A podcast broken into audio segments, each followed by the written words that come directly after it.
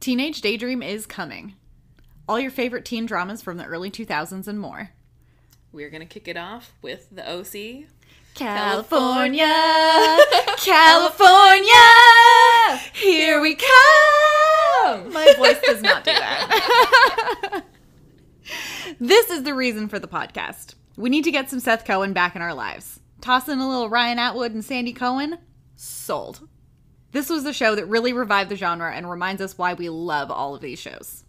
We'll discuss things like the best Sethism of the episode, what the best song was, the most Cali moment, and more. There's going to be Chrismukkah, the infamous Trey shooting scene that has been forever linked to the Imogen Heap song, and all of your other favorite moments. Here's a clip from episode one.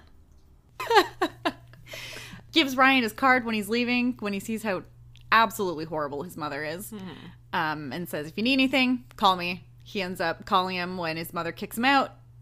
Ends Which is up when, in like, The theme song Yes, rolls in, and you don't really know it's the theme song yet, but it's California by Phantom Planet. Yeah. Hashtag Jason Schwartzman. And like, it just like builds up, and he's like riding on his BMX Oh bike. god, right? And the like, but also even just like the title, the Yeah, way that's that when the, the title title comes comes on, and it all just looks so very 2003. Don't forget to follow us on Instagram at Teenage Daydream Podcast and on Twitter at Teen Dream Pod. See you on January 3rd.